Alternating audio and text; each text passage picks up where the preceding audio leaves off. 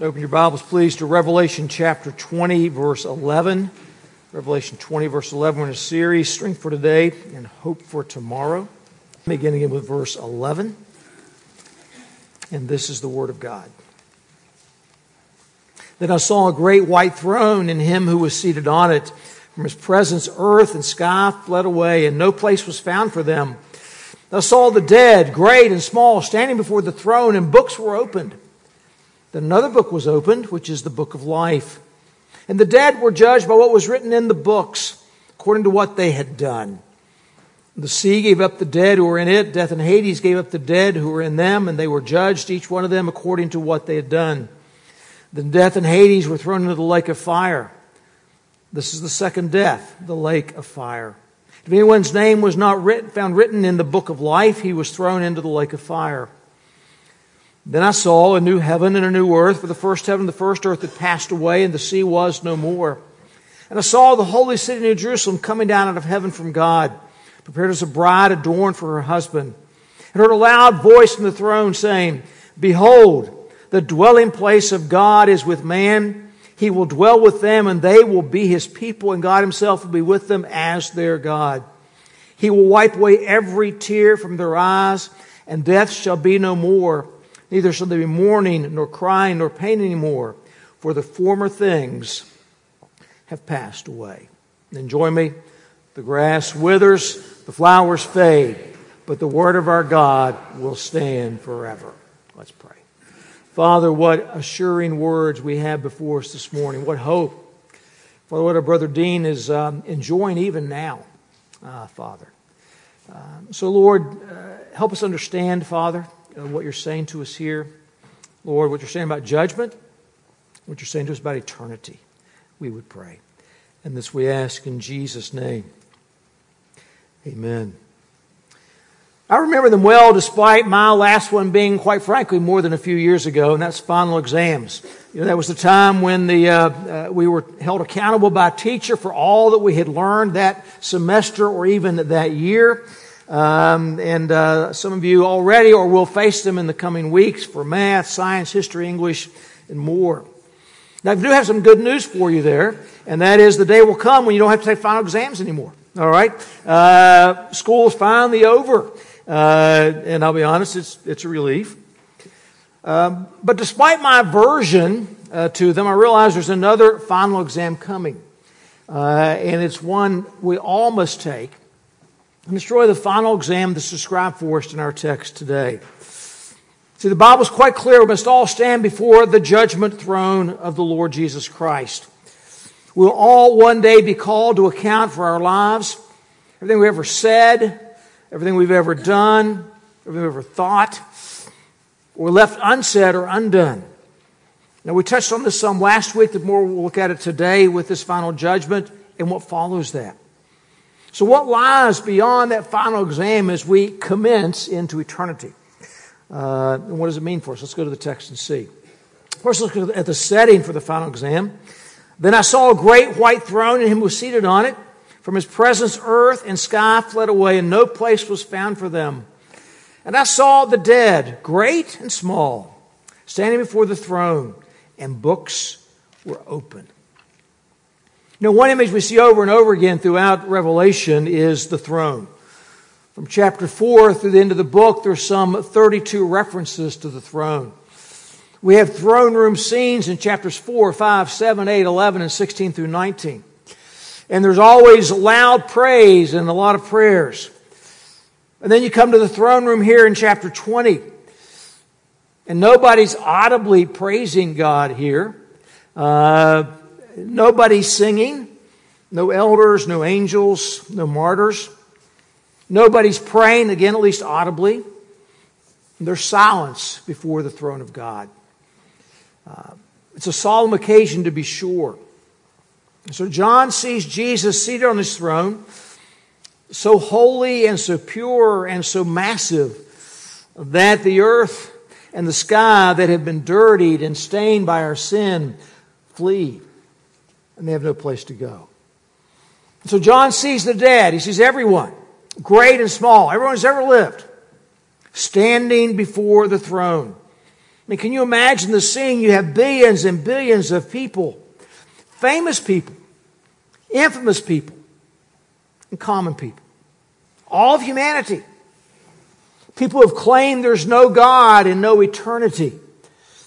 People who believed Baal or Caesar or Allah were God. And books are open. Books that tell everything everyone ever did. Now, for some, that's going to be a total shock. They've lived their lives in the denial of Jesus Christ's existence as creator, as ruler and judge. They've deceived themselves into thinking there's no God, like the triune God, that there's no life after death, that there's no sense of accountability. For example, Trevin Wax writes about his, his wife's life in Romania during Nicolae Ceausescu's uh, 25 year reign of terror there. So my wife grew up in the environment and she witnessed firsthand the injustices that took place there. Ceausescu was a devout atheist who had no fear of what might occur after death. He could live in luxury while systematically starving his people. Without any fear of standing for his maker, Ceausescu was able to justify any selfish craving that he had.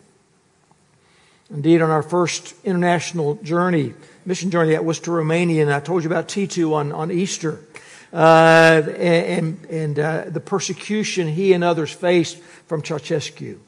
We met people whose family members were tortured and murdered by Ceausescu. The novelist uh, Dostoevsky wrote in a letter in, in 1878, what he said helps us here. He said, Now assume there's no God or the immortality of the soul. Now tell me, what should I, why should I live righteously and do good deeds if I'm, if I'm to die entirely on earth? And if that's so, why shouldn't I, as long as I can rely on my cleverness and agility to avoid being caught uh, by the law, cut another man's throat and rob and steal? Or the psalmist puts it this way Psalm 94 they pour out their arrogant words, all the evildoers boast. They crush your people, Lord, and afflict your heritage. They kill the widow and the sojourner, murder the fatherless. And they say, The Lord does not see.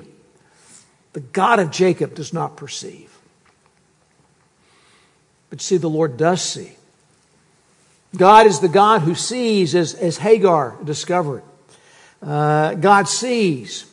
God knows, God cares, and God holds people accountable.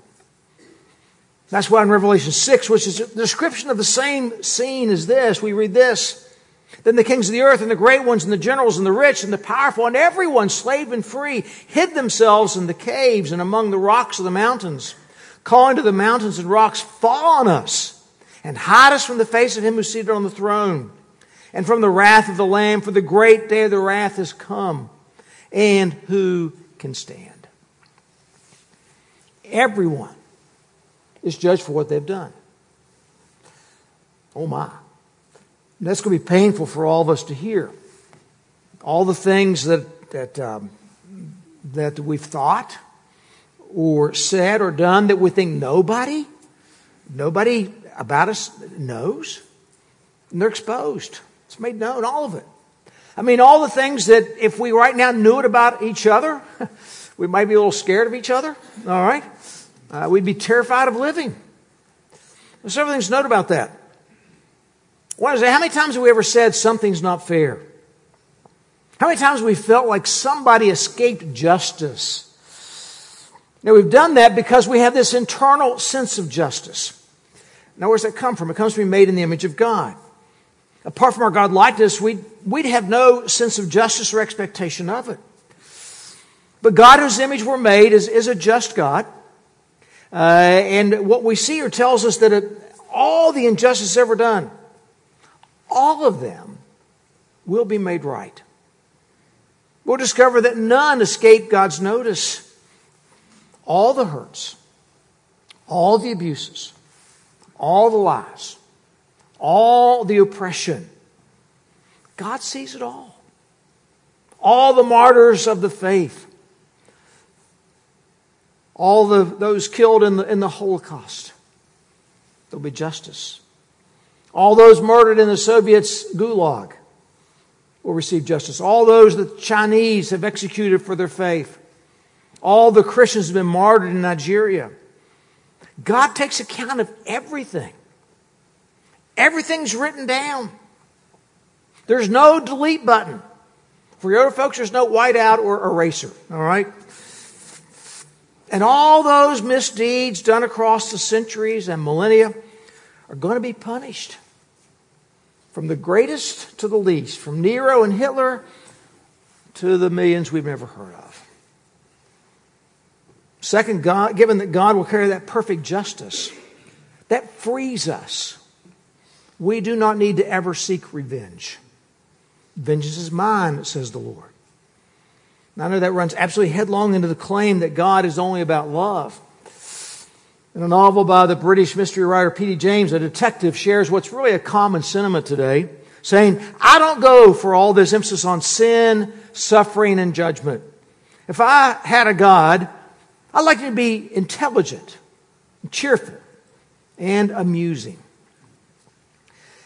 In response, her Jewish colleague says, I doubt whether you'd find much of a comfort when they herded you into the gas chambers. You might prefer a God of vengeance. Theologian Todd Billings then comments A God without wrath is a God who whitewashes evil and is deaf to the cries of the powerless precisely because God is a God of love. He's also a God of wrath and perfect justice. Third, this also means that we're going to be held accountable. And that should motivate us for how we ought to live. We ought to live holy lives. This life does count. This life matters. Anthony Hoekema writes, the realization we will have to give an account of everything we've done, said, and, and thought should be for us a constant incentive to diligently fighting against sin, to be conscious in our service and, and consecrated living. It also means we'll be rewarded for the good works we've done. Now, while every good work we ever do is going to be tainted by sin, it's the Holy Spirit that produces fruit in our lives based on the work of Christ on the cross. And then Christ rewards his people for those works. Remember what Paul says in Ephesians 2 For we are his workmanship created in Christ Jesus for good works, which God prepared beforehand that we should walk in them. So when Christ suffered on the cross, he suffered for our sins, he suffered for all the evil we've ever done, and he suffered for our failure not to do the good we should have done. And he also suffers for the imperfections of our righteous deeds. Now, here's the thing, though the final exam is not about our works. Rather, we read this.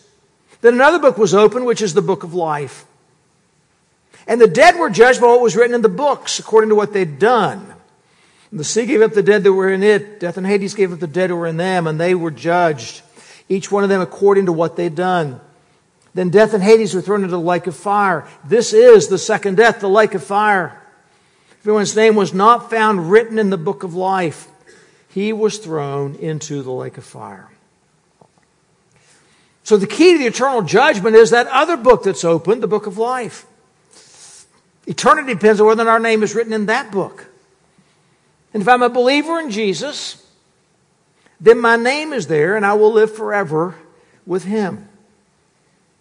And if I'm not a believer, if I never place my trust in Jesus, then my name's not written there and I'm cast with death and Hades into the lake of fire because of my deeds, it says. This is spiritual death, being cast into a lake of fire. Imagine the imagery fighting against drowning while being burned with fire. And this is the second death. A death we who are believers by God's grace do not have to face because we are alive with the Lord. Again, is a very sobering reality for us, as we've said to realize what the unbelievers around us face. It should be a motivator that the, the good news of Jesus Christ, we've got to share it with people who don't know Jesus. Should motivate us to uh, lost people to put their faith in Jesus. But don't miss this. Though we deserve it, God in His mercy does not sentence us to the lake of fire. Rather, because our names are written in the book of life, we're with Him. That's God's grace. God put in our names into the book of life. That's an act of God's grace. So this is what makes the difference between those who end up in the lake of fire and those who end up in the presence of Christ. It's not that those who end up in Christ's presence are, eh, have no misdeeds written in the books. We do. It's not that we have more good deeds than others or deserve anything. No, we don't. We're just as guilty as everybody else. What's the difference? The difference is that our names are written in the book of life of the Lamb who was slain. The difference is that Jesus received the punishment for all of our sins that we were due. All of them. And we receive Jesus Christ as Savior by grace through faith. And so not only does Jesus give us the forgiveness of our sins, He gives us a brand new day. He gives us a new heaven and a new earth. We're going to just a taste of it this morning. Go down to 21.1. Then I saw a new heaven and a new earth, for the first heaven and the first earth had passed away, and the sea was no more.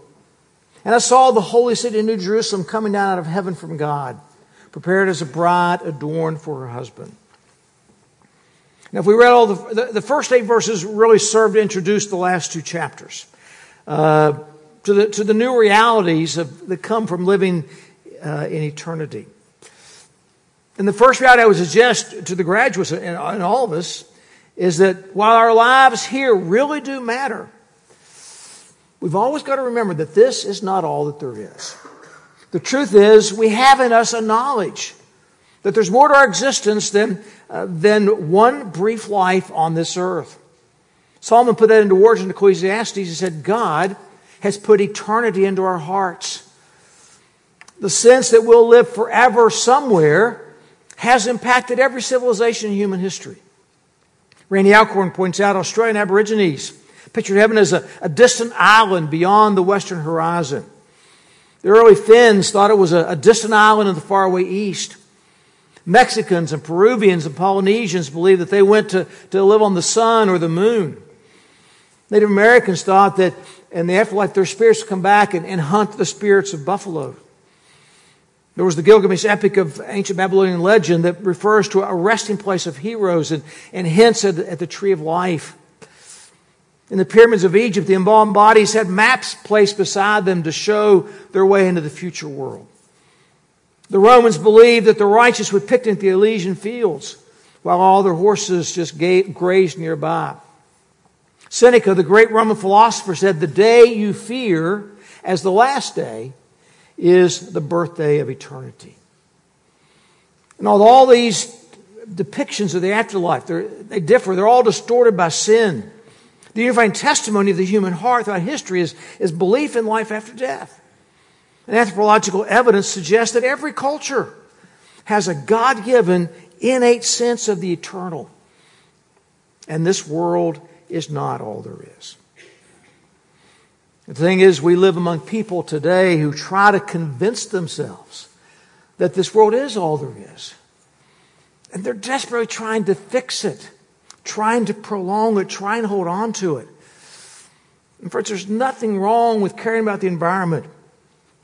But the John Kerrys and the Greta Thunbergs of this world are deceived. Peter puts in his second letter, the heavens will pass away with a roar, and the heavenly bodies will be burned up and dissolved, and the earth and the works that are done on it will be exposed. But according to his promise, we are waiting for new heavens and a new earth in which righteousness dwells. The world we live in now is going to receive a total makeover. This world is dissolved and cleansed in order to be rebuilt and renewed. The word there, new, has implies a, a change in quality. Um, it's remodeled and prepared for the new Jerusalem to come down. So A.W. Tozer was right to encourage us when he said, Let no one apologize for the powerful emphasis Christianity lays upon the doctrine of the world to come. Right there lies its immense superiority to everything else within the world's uh, whole sphere of, of human thought or experience. We do well to think of the long tomorrow. And today's short, we sang that. Well, I draw this fleeting breath, when my lids close in death. But we have a long tomorrow. And here's why, as wonderful as this world is, earth made brand new again, it's even better. There's no more weeds. I worked in the yard yesterday. There's no more weeds, all right? There's no more natural disasters.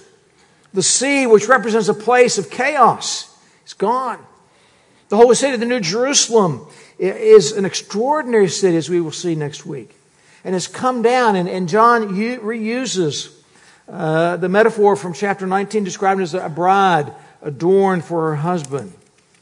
Uh, the new earth is going to be a spectacular, breathtaking reality to see. But more than that, verse 3 tells us, And I heard a loud voice from the throne saying, Behold, the dwelling place of God is with man. He will dwell with them, and they will be his people, and God himself will be with them as their God. It's a loud voice to encourage the people of God. And the good news is the Emmanuel principle, which we see throughout the Bible, now comes to completion. Remember that God comes to, to be with Adam and Eve in the garden, to walk with them. God dwells with Israel in the desert as a fiery pillar uh, by night and a cloud by day. Then in the tabernacle and the temple, we have the Shekinah glory as God dwells in the midst of his people. Then Jesus came for a season at Bethlehem and stayed for 33 years and dwelt in our midst. Then the Holy Spirit came, and now He dwells in each of us individually who are believers. We're the temple of the Holy Spirit. But then the day is going to come when God's dwelling place with us will be visible, and it will be forever and ever and ever. And we will be His people, and He will be our God. So, what's that mean for us? I mean, what's up with the new situation? Look, he will wipe away every tear from their eyes, and death shall be no more. Neither shall there be mourning, nor crying, nor pain any more, for the former things have passed away. Do you see what's missing from eternity? Tears, death, mourning, crying, pain. See, all those things were marks of a fallen world and they're gone. What we'll enjoy is truly spectacular. A future that's far more glorious and wonderful than we can imagine or describe, uh, that we'll look at more in detail in the coming weeks. But it's something each of us can look forward to. Eternity is, is why those that want you to enjoy your best life now, they're cheating you. They are lying to you. Because, friends, the best is yet to be. So, what about us?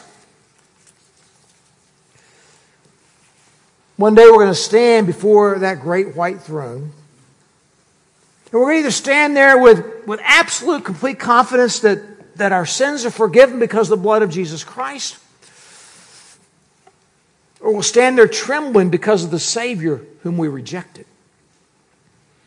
I would plead with you today this is not something you can be indifferent about. It's not something to be undecided about.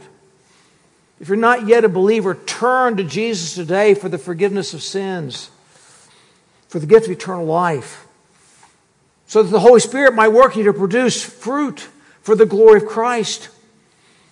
And be sure where you stand this morning. And be sure the task we have because of the sobering reality uh, that those whose names are not in the book of life will be cast into the lake of fire.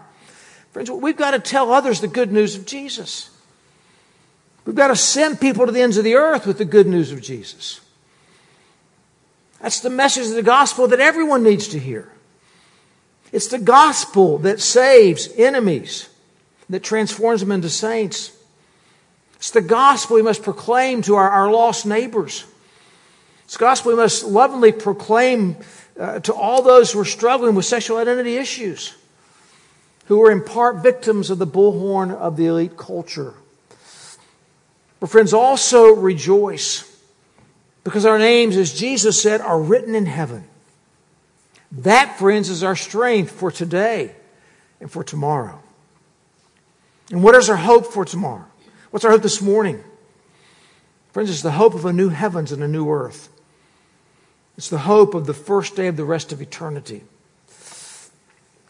Graduates and everyone, our text confirms that, that this life now matters. God's calling us to holiness is not an option to consider. It's not a mandate to comply with. It's what delights God. Not out of guilt, not out of fear, but because living God's way, empowered by the Holy Spirit, delights God. So pursue each day fully for His glory. And do so, remember, we have eternity in our hearts because of eternity in our future. Amy Carmichael, missionary to India, 13 years confined to bed, challenges us. She said, We shall have all of eternity to celebrate the victories. But we're going to have a few hours before sunset in which to win them. And yes, this life has its share of failures and disappointments. Maybe when you were in school, you were uh, cut from that team, or you got a grade you clearly didn't deserve. Uh, you deserve better, or you didn't get the part in that play, didn't land that date you hoped for. Maybe in life we don't get the job that we want, or the house or the car we want. Well, friends, someday none of that matters. None of it. Maybe Joni Eareckson Tada put it better. When it finally hits you that the hopes you cherish will never come true, when it finally hits you that your loved one is gone from this life forever, that your child's disability will never change, that you'll never be as pretty or as popular or successful as you once hoped you might be, then your sights are lifted. A broken heart leads to true contentment. We ask less of this life because we know full well that more is coming in the next. So, friends, like Abraham, we're called to, to keep looking forward to the city that has foundations, whose designer and builder is God. We are bound for something better. We're bound for the long tomorrow. We're bound for the promised land. Let's pray.